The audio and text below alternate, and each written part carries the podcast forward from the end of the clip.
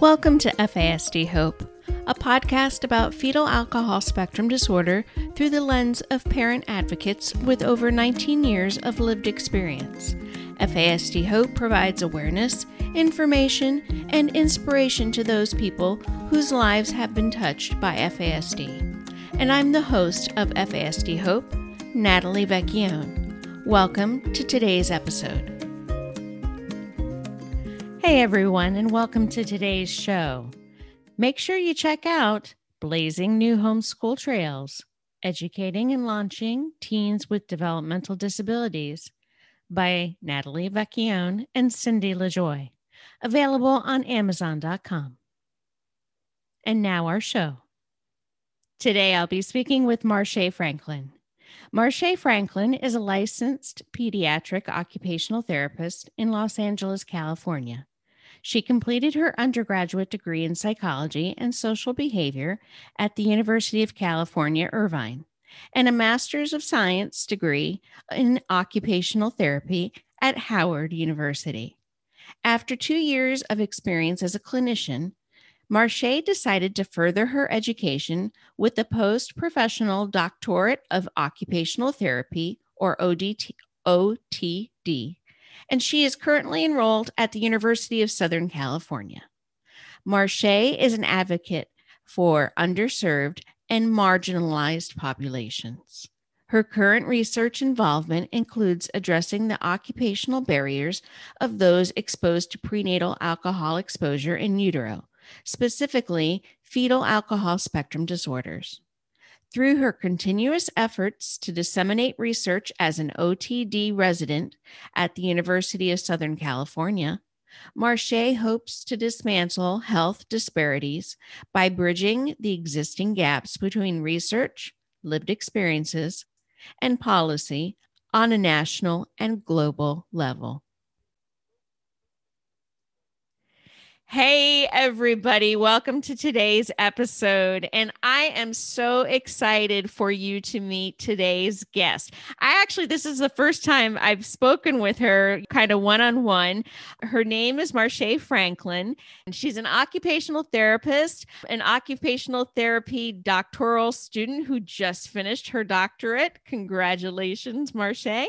And uh, she is also pursuing her PhD, and she has a passion passion for working and researching and learning about occupational therapy with FASD. And that to me, I just like when when I heard about her, actually, we met on an FASD legislative phone call. I, I saw her and I reached out and messaged her while we were on this call. And, and anybody who's listening who or, or also on these calls, yes, I do network during those meetings. I apologize.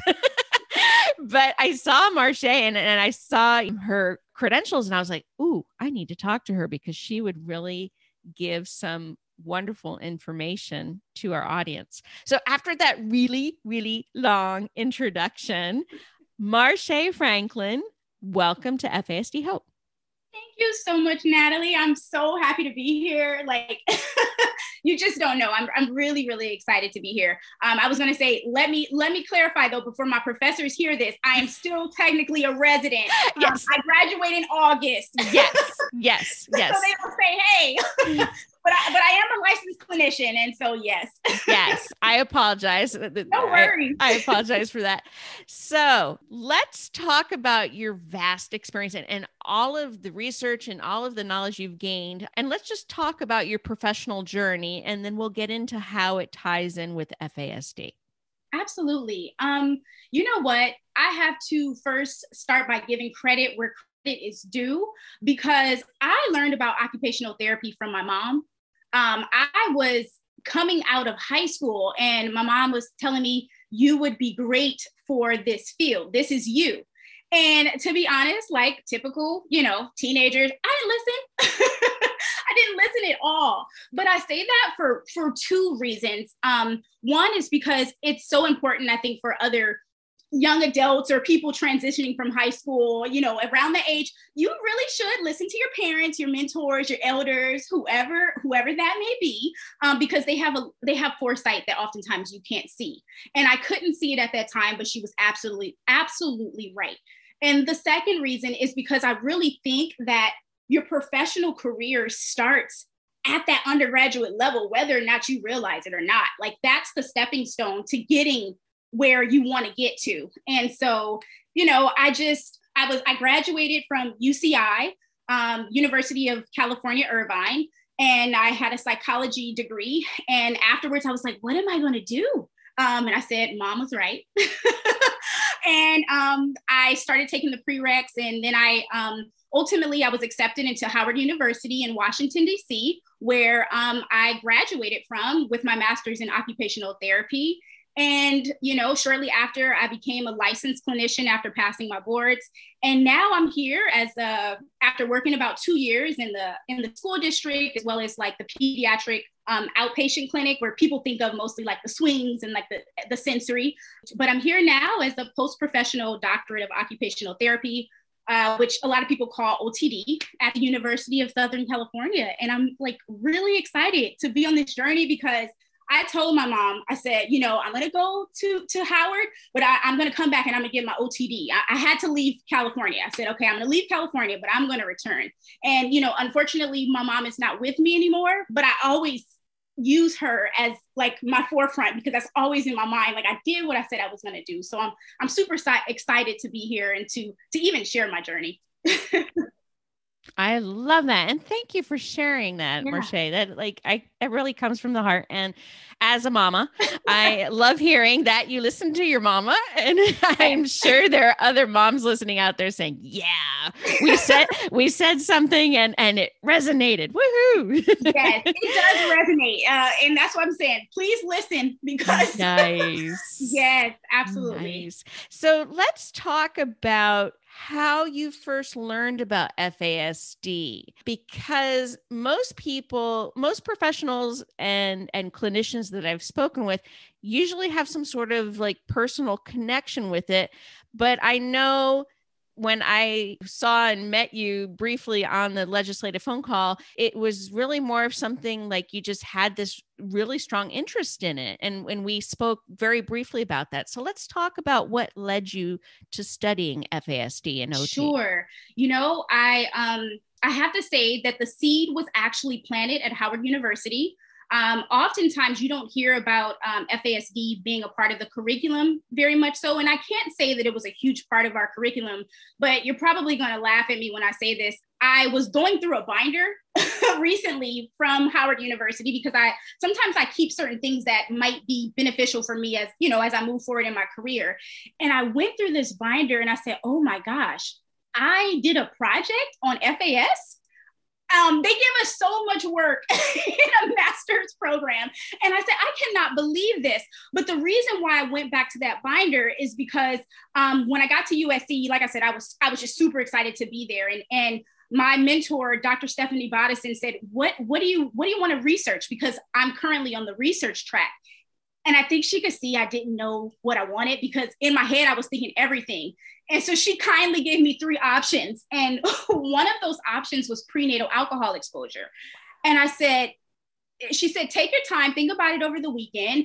And, and I did that. And, and I started to research it. And I said, wait a second, this is what I learned at Howard University. I'm doing the research now, and one in 20 children may be impacted by FASD, and nobody's yes. talking about this. Yes. So I said, I went back to her and said, oh no, this is it. This is what I'm doing. I know for a fact that this is what I'm doing. And truthfully, they haven't been able to pull me off of it since. Um, I'm sure my classmates, my colleagues, they're probably all like, yeah, we know what her presentation is going to be about. And, and they're absolutely right. It's going to be about FASD. That's really how I, I honestly, how it started in my professional practice. But yeah. That's fantastic. That's fantastic because again, that one in 20 research study we know by Dr. Philip May, it's a sentinel study. It really just busted open doors for people in professional communities in you know as parents that 2018 study showed that the prevalence and th- that was an that's a conservative estimate too. When we talk about that when you really look at that study the 1 in 20 is really a conservative. It can it's actually the percentage is like 3% to 10% so it can even be higher. And i just recently got it's funny because um we're you know we're just talking before we started recording just about things that led us to our professional journeys. You know you you are an occupational therapist studying occupational therapy my background is actually was in music therapy and rec therapy and Yeah. i got a postcard and it said oh there's an autism walk that's happening a virtual autism walk run and the latest uh, on this postcard i literally got it this week it Wow. said 1 in 51 was the statistic they gave and i Wow. was like wow Wow. the yeah. and I- prevalence of FASD is more than twice as much as autism. Yes, and you know what's interesting because it's funny that that that, that said that I know the CDC reports like one in fifty four, but regardless, it's it's Yes. we're seeing a higher prevalence in FASD, and it has to be addressed. And and Yes. unfortunately, I don't think it's been uh, addressed in the manner that it should be um, with the supports and services that we see for other um, diagnoses. And it, it it's absolutely no reason why that should be the case when it's it- you know, I'm calling it now a public health crisis Yes. because let's call it what it is. It's um, it's it's an epidemic that's happening across uh, the globe, and it it has to be addressed. Even thinking about it in terms of just all of the the research that's coming out saying how many people have been their alcohol intake has increased over this pandemic and just you thinking about it from both a prevention perspective as well as the treatment something has to be done so Yes. yeah Yes.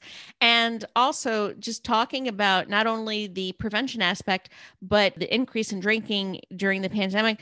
And also, I believe the statistic is 50 or 51% of pregnancies in the US are unplanned. So even if, you know, you are a, a husband and wife or, or you have a partner and you're planning on getting pregnant and you are drinking, not realizing that, oh, hey, I'm six weeks pregnant, your unborn Yes. born child has already been exposed. and and oftentimes as you mentioned some people who he who even are planning they don't even realize Yes. that they're yes. that they're with child and so you know it's just it's a situation that I, it, it definitely has to be addressed and and you know uh, people like yourself with the FASD pod, Hope podcast and and all the other allies um is you know I'm grateful to be in the midst with everyone Well, I am happy that you are on our team, Marche, because you are enthusiastic, you're energetic, and you are so knowledgeable. So I cannot wait to have you share with our audience what we're going to talk about today.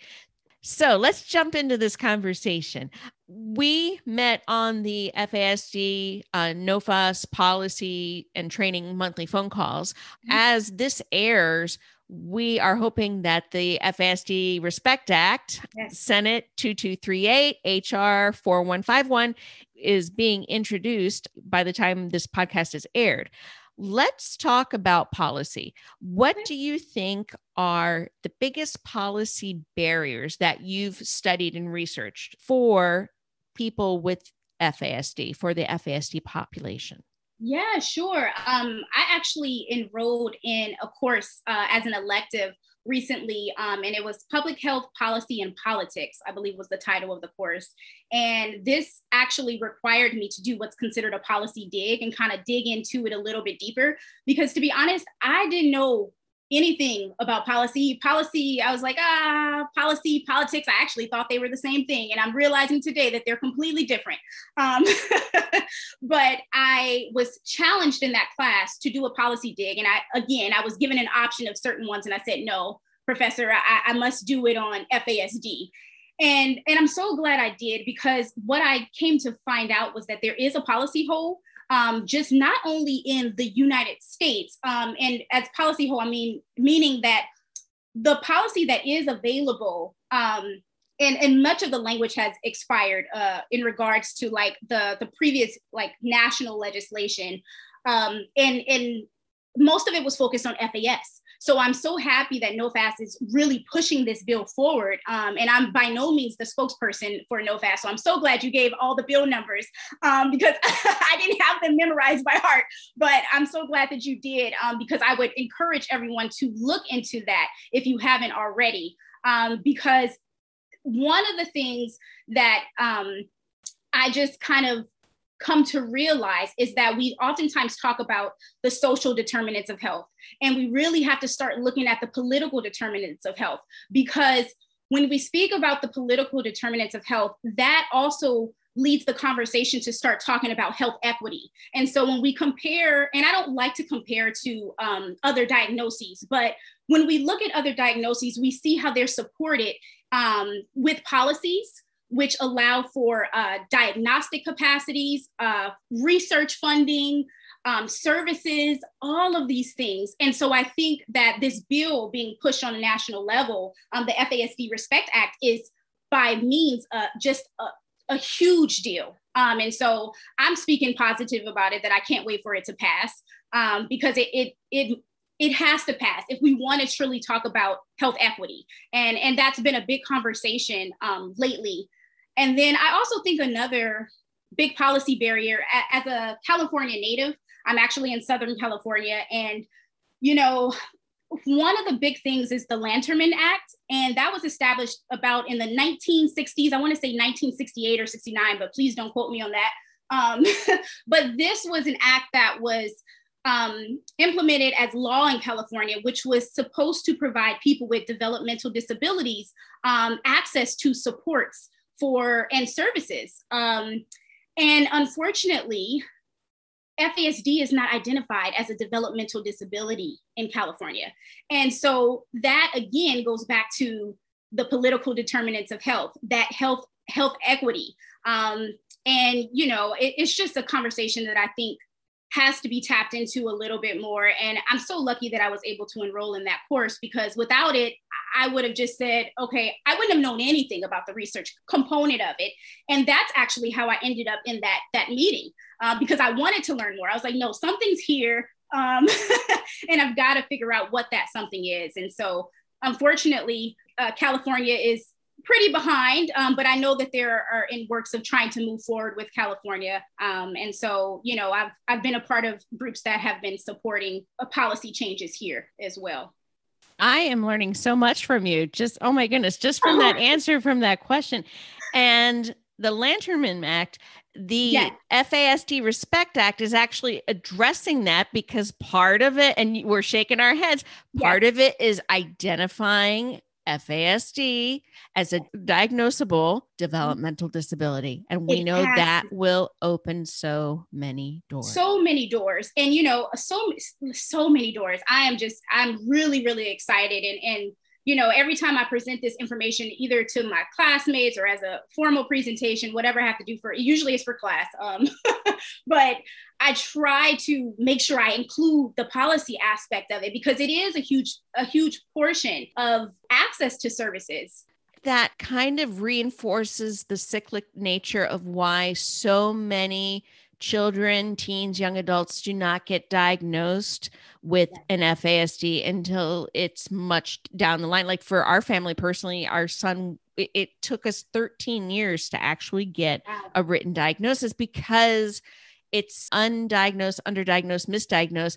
And it, nobody considers the root of the diagnosis, which is the prenatal alcohol exposure, because again, it's systemic. People don't talk about it. Either doctors assume that a birth mom or, or that, you know, a mom is not drinking, or they assume that the child was not exposed. Or finally, they talk about polysubstance exposure, Yes. But they forget that we know the percentage is very high of women who have used drugs during their pregnancy have also used alcohol and alcohol is legal so that question is not often asked so right. that just is like a systemic cycle that reinforces that whole policy barrier um, yes. um, so i'm so glad that you're bringing this up marche this is so yeah. Eh, like i said i'm just learning so much just from this this question so let's go into now because we have a lot of listeners who ask us about you know, do you know occupational therapists? Where can I find occupational therapists that will work? Because there's so many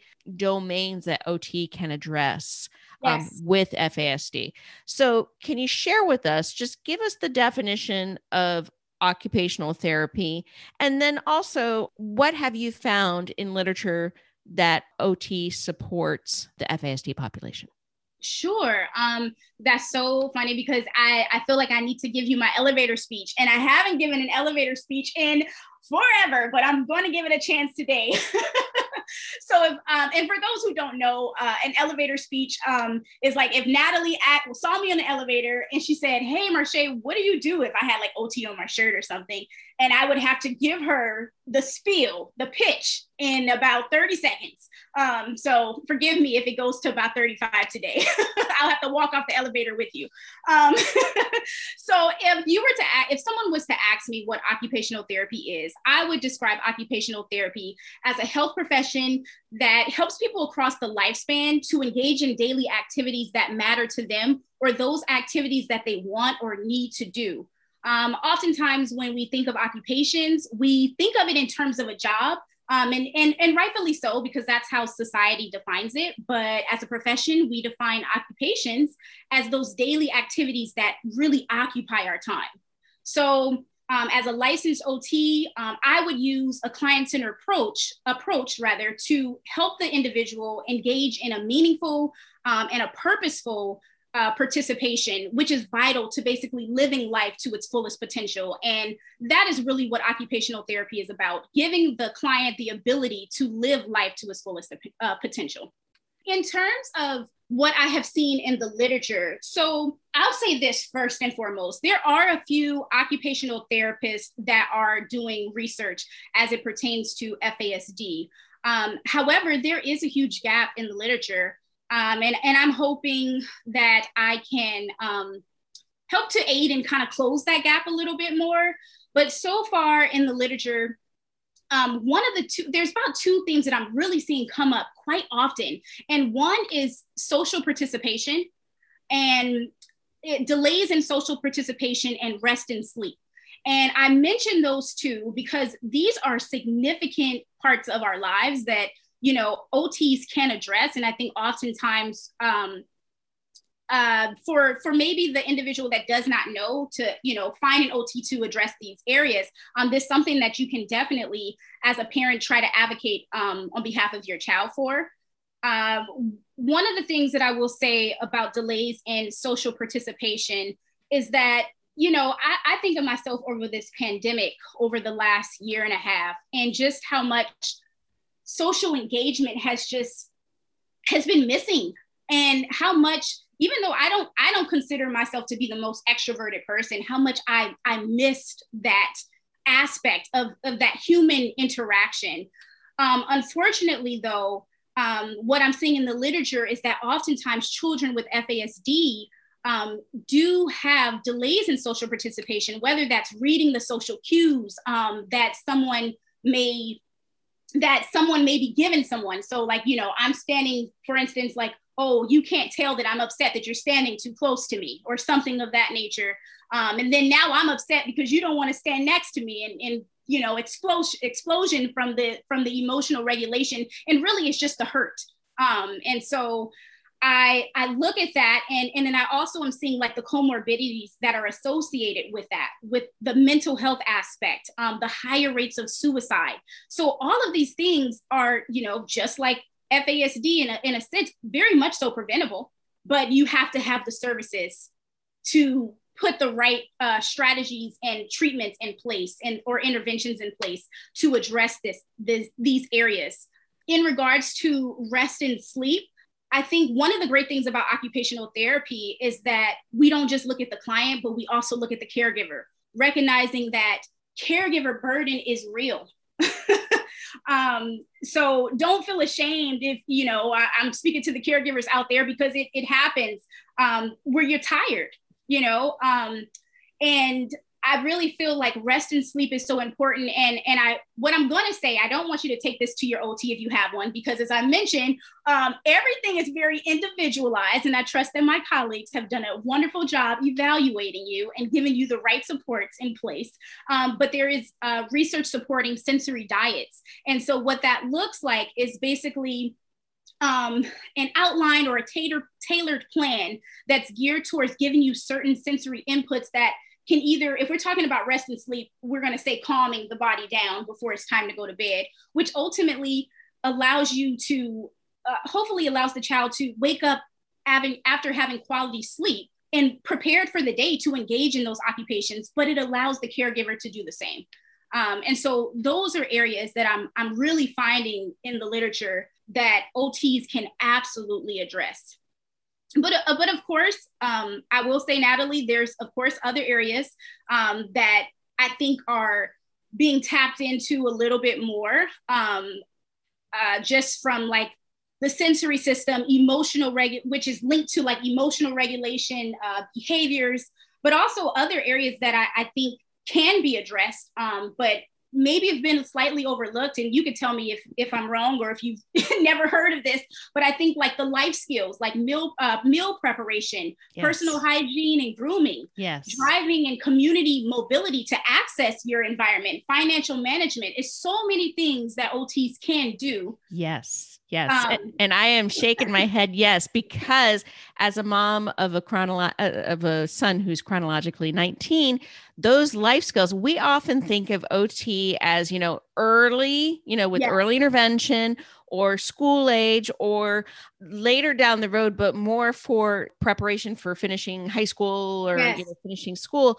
The motor but skills and, those, the fine motor. Exactly. Fine motor, motor, motor yes. skills, ADLs, those kind of right. things. However, we need to, especially when we're thinking about like whole services, whole person centered services. Yes. These OT services that you're talking about for activities of daily living, meal mm-hmm. prep, hygiene, things like that, they really need to be addressed in that like late teen beginning yes. 20 year because we know the developmental age is much lower than the chronological age so they're probably not getting that at school or if they're homeschooled maybe they're getting it but they could be getting it more um, right. or in the community anywhere in the community so i'm so glad that you're mentioning that because that is really something that that can be addressed. By yes. OTs is is e- either programs or making it you know like fun or making it just just something that you know this is how we can learn to reinforce those skills. Right. And i also think that ots are the perfect profession. And this is not to say that others other people can't do it but we really focus on you know what occupies your time during that day and and what are the things that you want or need to do. And so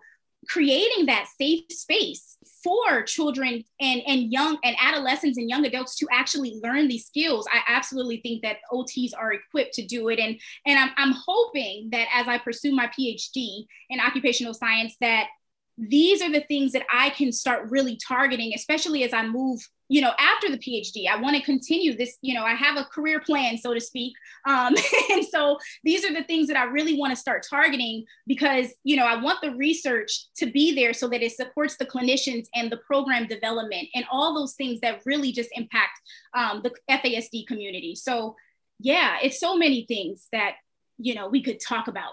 You are dropping so many knowledge like bombs on me. This is just wonderful. Oh. and so i'm so happy to say that y'all i talked to her first. So i talked to marche franklin first. I can say that i knew her before she went on to do all i'm just so so thankful that you are on this team of fierce advocates as a professional. Again you recognize that there is such a need for FASD not right. only to be supported and addressed, but just the research component too. Yeah. And I love how you made that the focus of your academic career. That's so awesome. thank you. So, with that in mind, let's talk about where you're focusing your work now.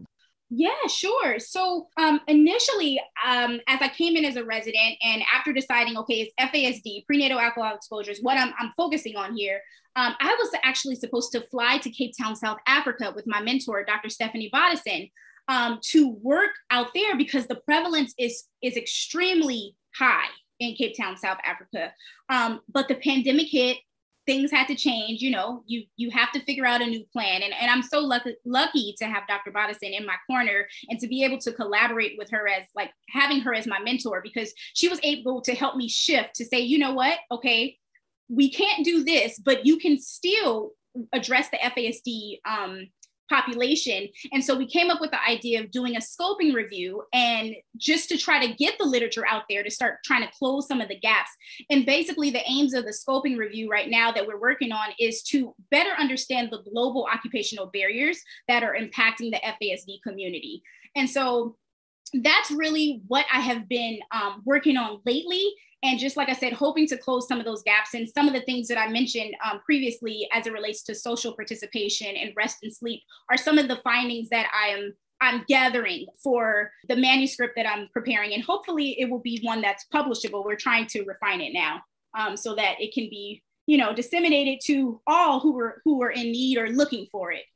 That's amazing. So not only are you focusing on the the clinical client aspect, but you are looking at the broad picture. You are looking at policy, global policy, national yeah. policy. I love that. Yes, I, I'm trying to. I you know things shift and and where it was supposed to be the the global was supposed to be in South Africa, and I said, well, you know what? Sometimes things happen and you don't mm-hmm. know why they happen. Mm-hmm. But this allowed me to now focus on the United States. It allowed me to look at, you know, um, the uh, Australia. There's so many different areas that I'm picking up in the literature and just trying to better understand um, those barriers that are the occupational barriers. And so, yeah, it's it's been a, a journey, a, a journey that I'm happy to be on, though, for sure.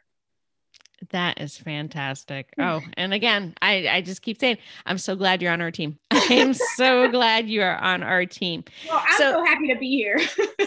So we have parents listening, caregivers, support staff, clinicians, professionals. We have a variety of listeners on FASD Hope.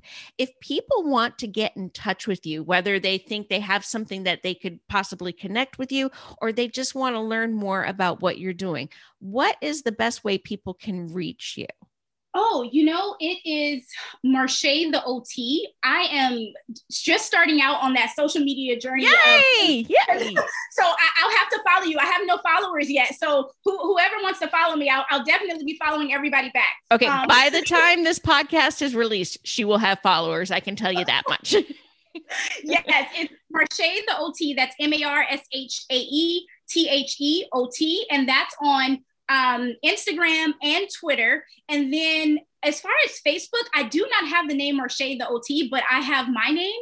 And so um, you can probably just uh, search for my name in the search bar. Um, but I'm also um, um, a member of like the different groups. So FASD community yes. groups. So and you can find me in like in the NOFAS group and other places like that. I'm I'm around.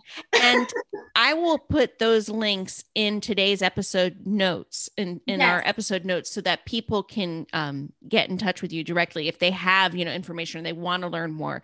Um, Absolutely. So my email as well too, because I do have an email and I'll, I'll pass that along. That sounds great. That sounds great. Marshae, this has been awesome talking with you. And. I am just so impressed with the impact that your research and that your work is making and will make on the FASD community. And not just the FASD community, but the OT community, just the community in general. I mean, you are addressing huge huge barriers you're addressing huge policy gaps you're you're addressing things that we as parents and caregivers have been saying yes yes this this is happening you're you're saying it's right here on paper folks you know it's right here on on on the laptop so yeah. i love it and okay everybody I say this a lot, but Marshae will be back on our show. I would love to. we, I love talking with her. I love the energy that she's bringing. And for all you wearied caregivers, parents, anyone listening, Marshae is like a breath of fresh air just talking with her. So she's gonna be back. So just just to let y'all know, and and we will have a, a, a follow up for this conversation. So yes. Marshae, you know, in our title, our FASD Hope, we talk about eh, we like to end on hope. We're we had this wonderful informational, educational discussion. I like to end on hope because that's often what many of us have to cling to to get us through those very difficult you know moments what words of hope hmm. as an otd and as a clinician as a researcher what words of hope can you share with our listeners about FASD, what you've learned, and OT, and just how how things can look better. You know what? I think if you're okay, Natalie, I'm gonna I'm going to um, all those things that you named, all those those new titles that I'm I've been acclimated to. I'm so used to just being Marshae, um, but I'm going to combine all of those with my with just my being, just being Marshae. And if I was to give a hope takeaway message, it's something that has been sticking with me um, throughout the past these past years of my life, and and it's actually a part of the culminating uh, the title of my culminating um, project for my OTD program. And I want to share it because it's it's this it's experiencing a delay. You're experiencing a delay, but you're not experiencing a denial. Oh, I and. And I say that because in life, a lot of times we are tested and we are um, are we're battling different challenges. And and i don't know what's going on in anybody's personal life you know it, a lot of times we we hide behind a smile so to speak. Um, but personally every time i've felt rejected or denied my mind told me that I, you know I'm, you're not good enough. But i had to learn how to really change that mindset and take it from the negative to the positive and tell myself no you are good enough. Every place that you've been in life, you were supposed to go there at the time that you went. And so instead of looking at it as a denial or as a rejection, look at it as a, as a direction, a place that you're going. And I speak to that, especially, I think this is important for the FASD community, is because I think that for so long, so many parents, advocates, caregivers, um, you know, allies like myself who've just come on board recently and, and researchers, um, there's so many great things to look forward to. And we have to just change our mindset to realize that once it comes, it's at the right time. And it was it was at the time that you were supposed to get it. And so yes, that's what I would would say. You are experiencing a, a delay, but you have not been denied. So yeah. I love that. And y'all, for everyone who's listening, I thought Marshae and I were just going to talk about activities of daily living or sensory processing. I didn't think this would be a mind-blowing discussion about global policy and, you know, change and oh my goodness. So I can tell you that I have had a mind shift personally talking with oh. Marshae. Mm-hmm. And I am so happy to know her. And I'm so happy to introduce her to everyone because she is going to be a force in our community. And I am just so thankful that I had this opportunity to share what you're doing and and to share the difference you want to make. So I love that. Marshae Franklin, thank you for being on FASD Hope. Thank you so much, Natalie. Thanks again for listening to FASD Hope with Natalie Vecchione.